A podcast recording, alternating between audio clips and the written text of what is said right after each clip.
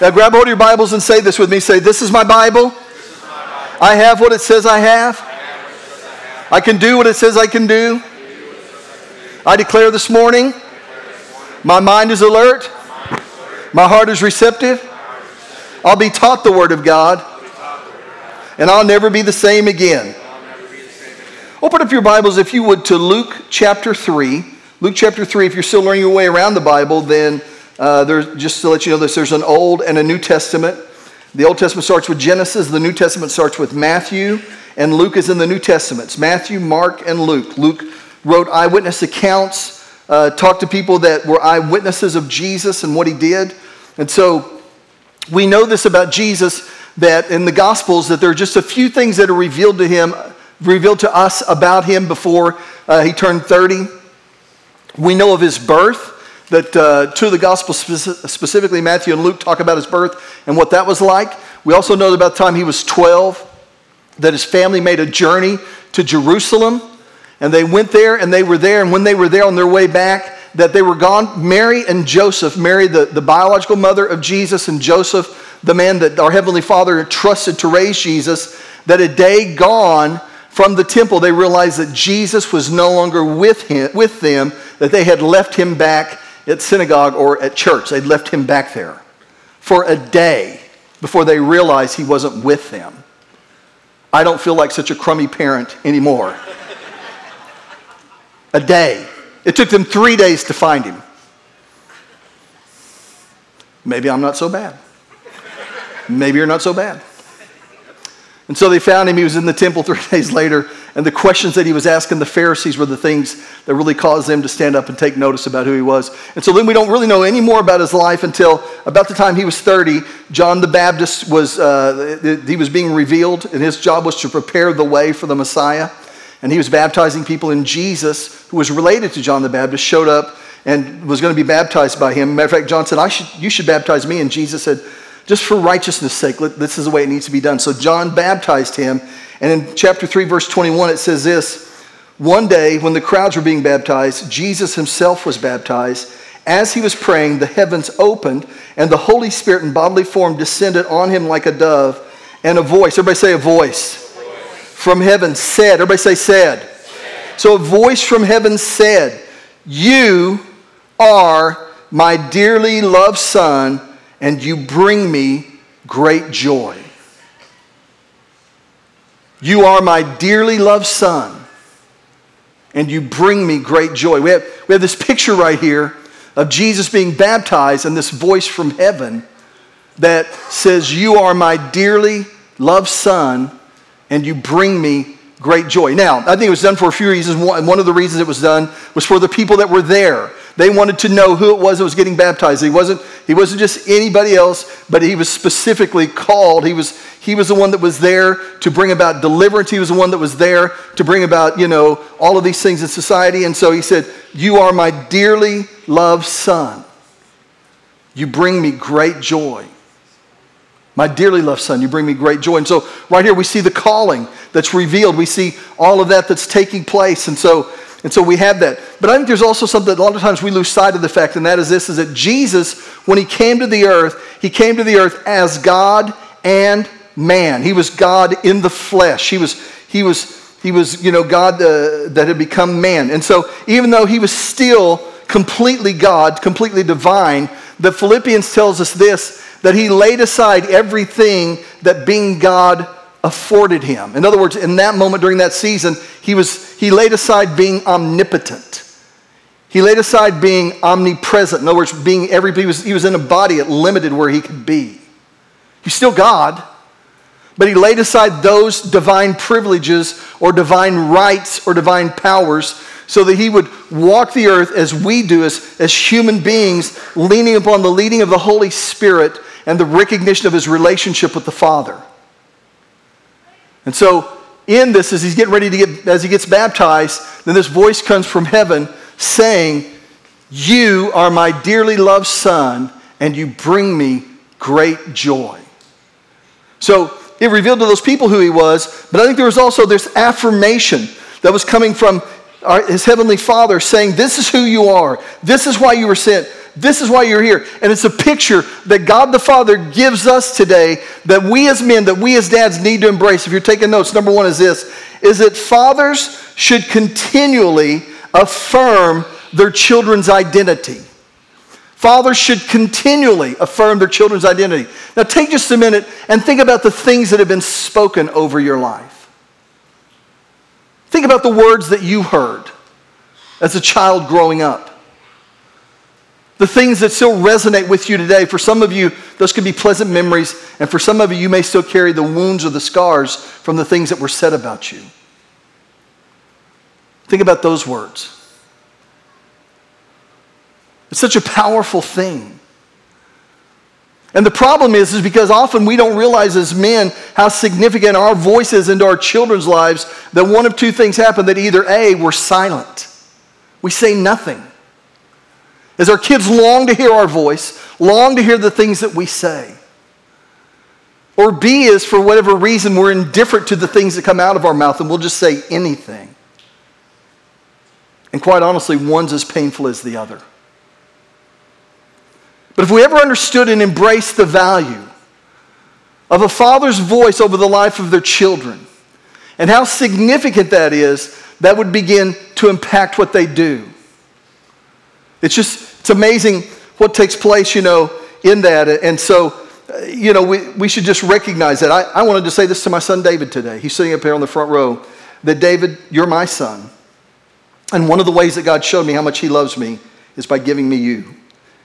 And I'm truly proud of you, and I see what a faithful son you are and are living to represent our name well and your heavenly Father as well. And I'm blessed that you're my son. And I want to say thank you.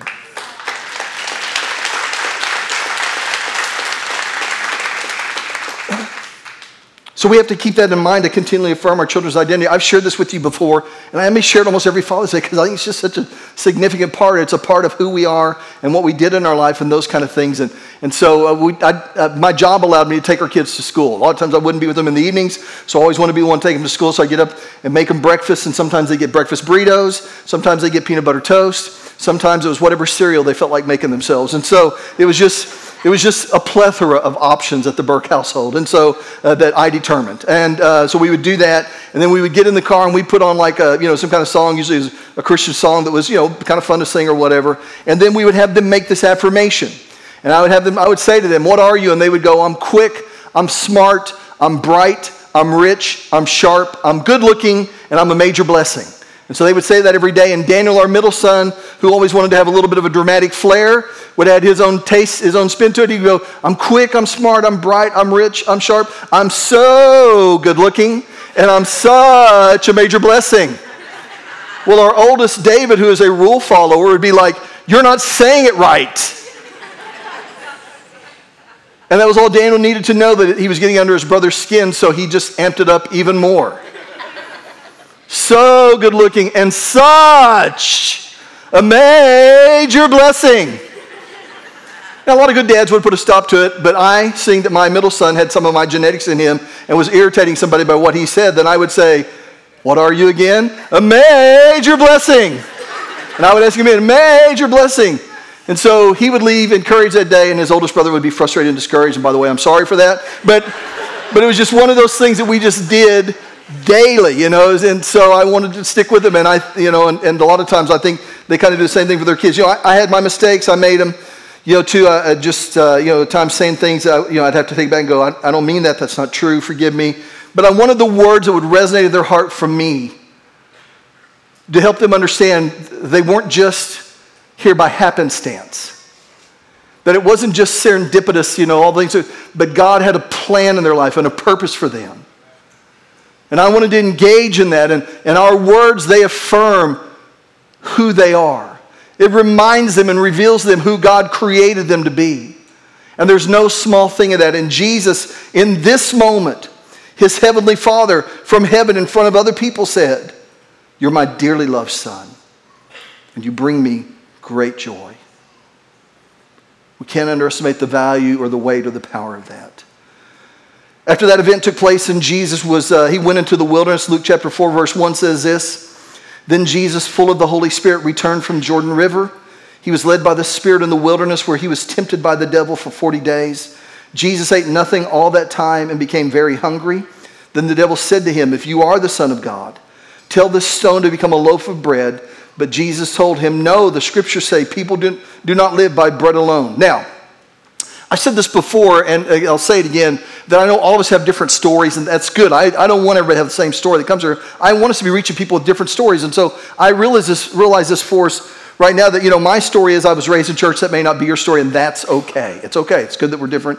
But because I was raised in church, I heard this account over and over again. And for the longest time, I'd never made any connection with the previous event that he was baptized, and this voice from heaven said, You're my beloved son, in whom I'm well pleased. You're my dearly loved son, in whom I'm well pleased. And in the temptation, the very first thing that the devil says to him, If you are his son, then do this. In other words, let your relationship be based upon your performance and not upon who your father is. Prove yourself.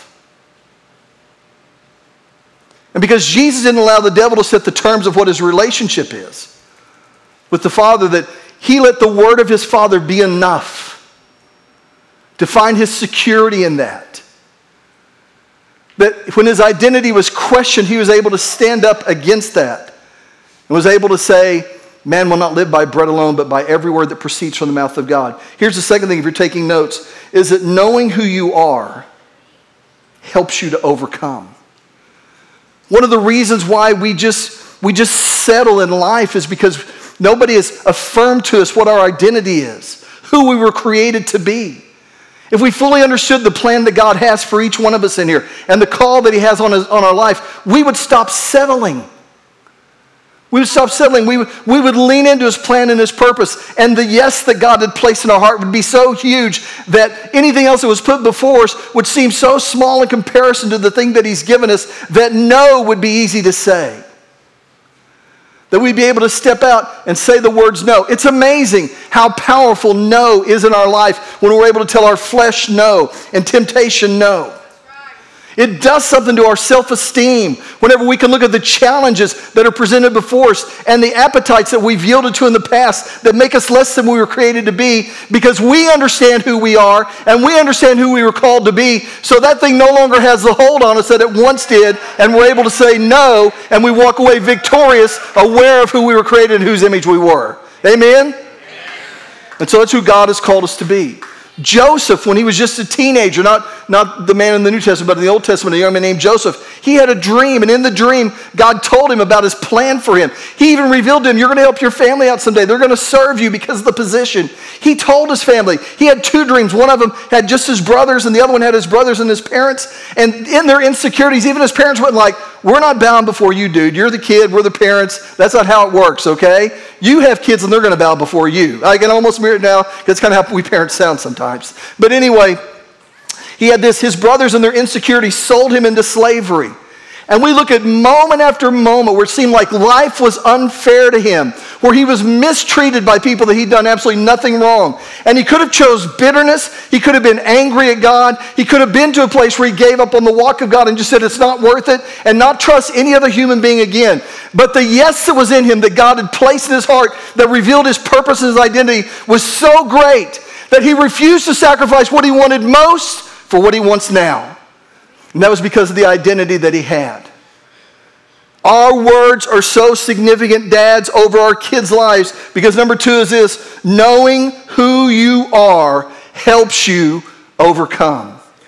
One of the reasons why people yield to things so many times is because they don't have any idea who they were created to be who they were created to be, what they were created for. Our culture, our society has done the best that it can to make this a blur. The thing that at one time was so simple to have an understanding of what it meant to be who I am, of what it meant to be that, that even at that point, that there was this affirmation that took place from the Father towards Jesus whenever he was baptized. But I'm just telling you that there is, there's a strategic effort by the enemy to, to stir the water and make it muddy over who we are and who we were called to be and what it means by our purpose, and to eliminate the value of dads within the family. Don't buy into that.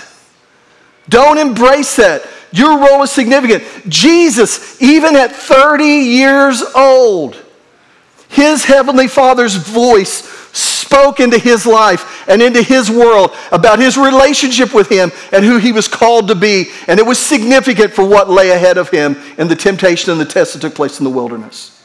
I remember being in my 40s, 500 miles away in New Mexico, had my own job, worked at church, had my own kids, and my dad's voice was still significant on my life. If I would get off the phone and I could tell that he was disappointed in me, it impacted me. And so when he was pleased with me, it impacted me. And some of you don't have the pleasure of knowing his, you know, his, his approval. Some of you may only know the, the pain of his disappointment or the pain of his absence. And let me just say something that you have a heavenly father whose voice wants to resonate in your heart and give you purpose so that you can overcome and say no to the challenges in your life. It's what God has called us to do. So, number two is knowing who you are helps you overcome. So, Jesus then, he goes through three temptations, three tests and trials. It says that he returns in the power of the Spirit, and then he goes into the synagogue and begins to preach. Let's pick up in verse 16. And it says this when he came to the village of Nazareth, the, his boyhood home, he went as usual. Everybody say as usual to the synagogue. I wonder why Jesus didn't feel like it was okay if he just stayed home and really not a big deal whether we show up or not because, you know, God knows me and I know him. And, and, anyway, I'm getting off track. Anyway, so he went as usual to the synagogue on the Sabbath and stood to read the scriptures. The scroll of Isaiah the prophet was handed to him. He unrolled the scroll and found the place where this was written The Spirit of the Lord is upon me, for he has anointed me to bring good news to the poor. He has sent me to proclaim that captives will be released, that the blind will see, that the oppressed will be set free, and that the time of the Lord's favor has come. He rolled up the scroll, handed it back to the attendant, and sat down. All eyes in the synagogue looked at him intently. Now, let me give you some content. Context. This was a passage in Isaiah 61 that Jesus was reading. His audience was very familiar with the passage. And let me just say this, man, whenever you're a communicator and you're sharing, that it's, it's one of those things that you want to make sure that you're communicating what you're intending to communicate and that it resonates in the hearts of people. And so, you know, there have been times up here that I've, I've misstated something or I said something dumb, and I, get in my head, I'm like, I can't believe I said that. Or as I'm trying to say it, I'm like, this doesn't sound anything like I wanted to. It's not connecting with people. I've shared this before. There have been times where I've wanted to stand at the door and there's people even going, I'm sorry, please come back next week. I'm sorry, please come back next week. I'm sorry, please. I mean, just, you just have those days where you're like that. And so, in, in, any insecurities that we have, you can have that moment. And, and so, the temptation is just to try to make sure that everybody resonates with it. And all of these people are looking at Jesus and they're looking at him intently in his boyhood home, the place that he grew up. And this is what he says to them.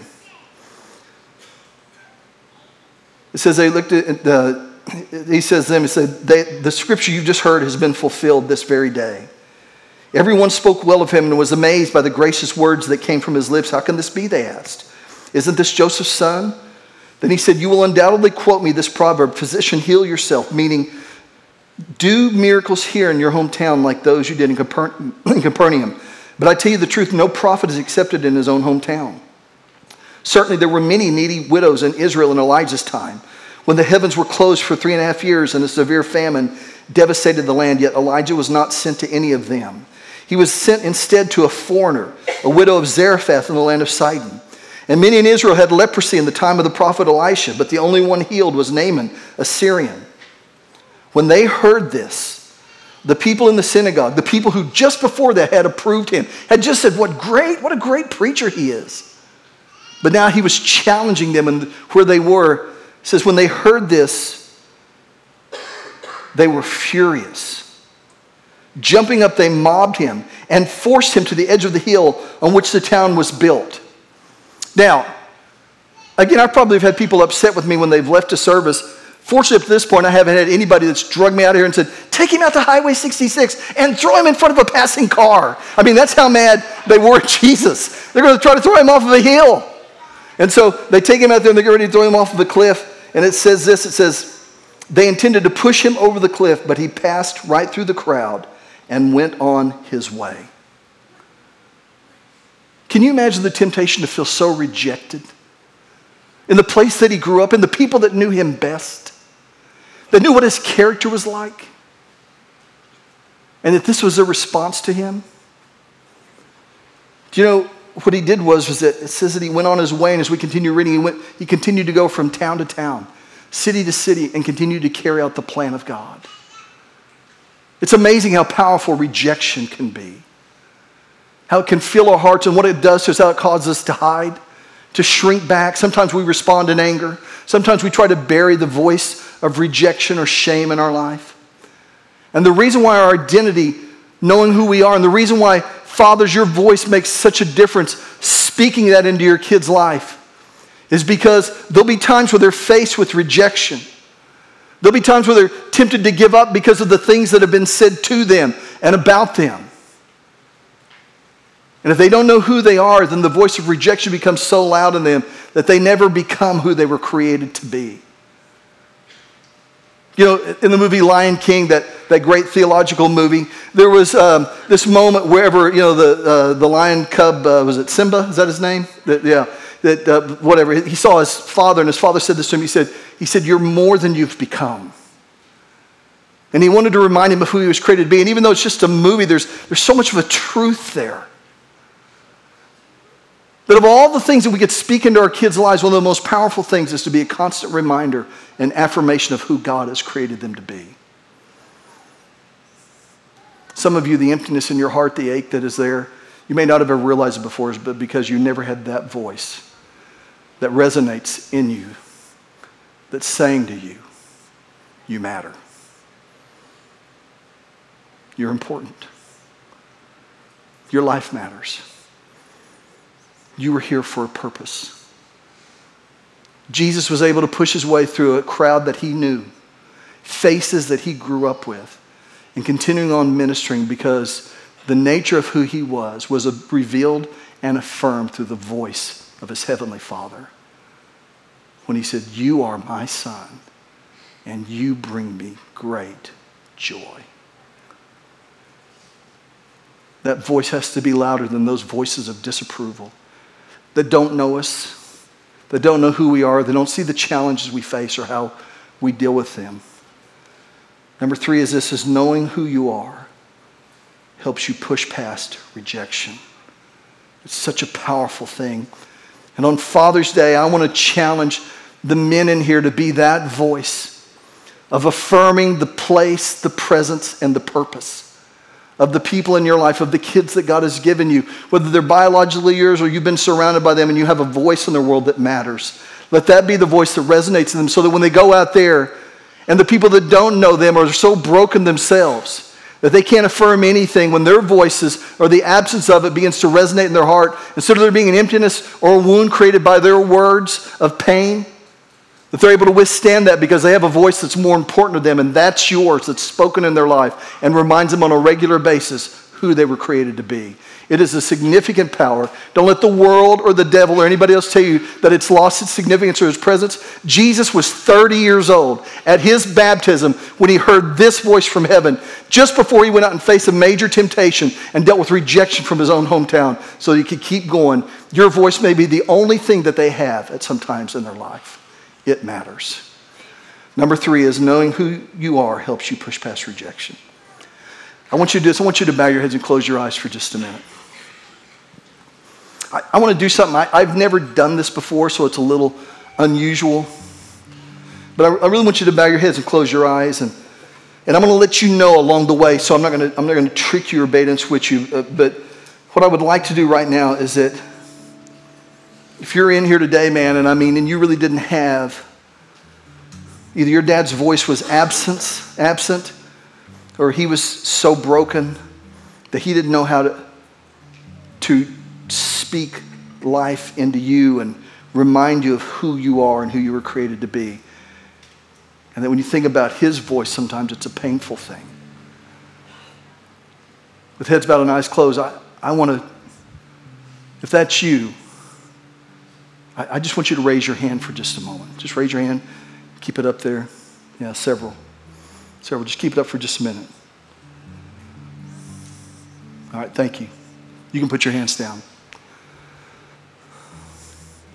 I, I want to be, for just a moment, a voice in your life of a father. And I want to pray over your life, speak some things over your life and as I say these, I want you to hear them with your heart and I want them to resonate in you. Now, with heads bowed and eyes closed, you don't have to do this next part. It's okay if you don't. I'm still going to speak to you. But if that's you, and you're comfortable with this, and we're sure to have everybody keep their heads bowed and their eyes closed. If you're comfortable with this, I want you to stand at your seat where you are, if that's you. Thank you. Thank you. So I don't want you just to hear this with your ears. I want you to take it in your heart, but I want you to hear a Father's voice saying this to you. I'm grateful you're in my life. You're not a burden. You're not a problem. You're not unimportant and you're not a mistake. I see you and God sees you. We know you. He knows you by name. He loved you first. You are chosen. The thought that you don't matter is a lie. You're worthy of being loved. So stop settling. Stop settling for toxic relationships. You're not a mistake or an accident, but you were created with great purpose. I see that. God sees it.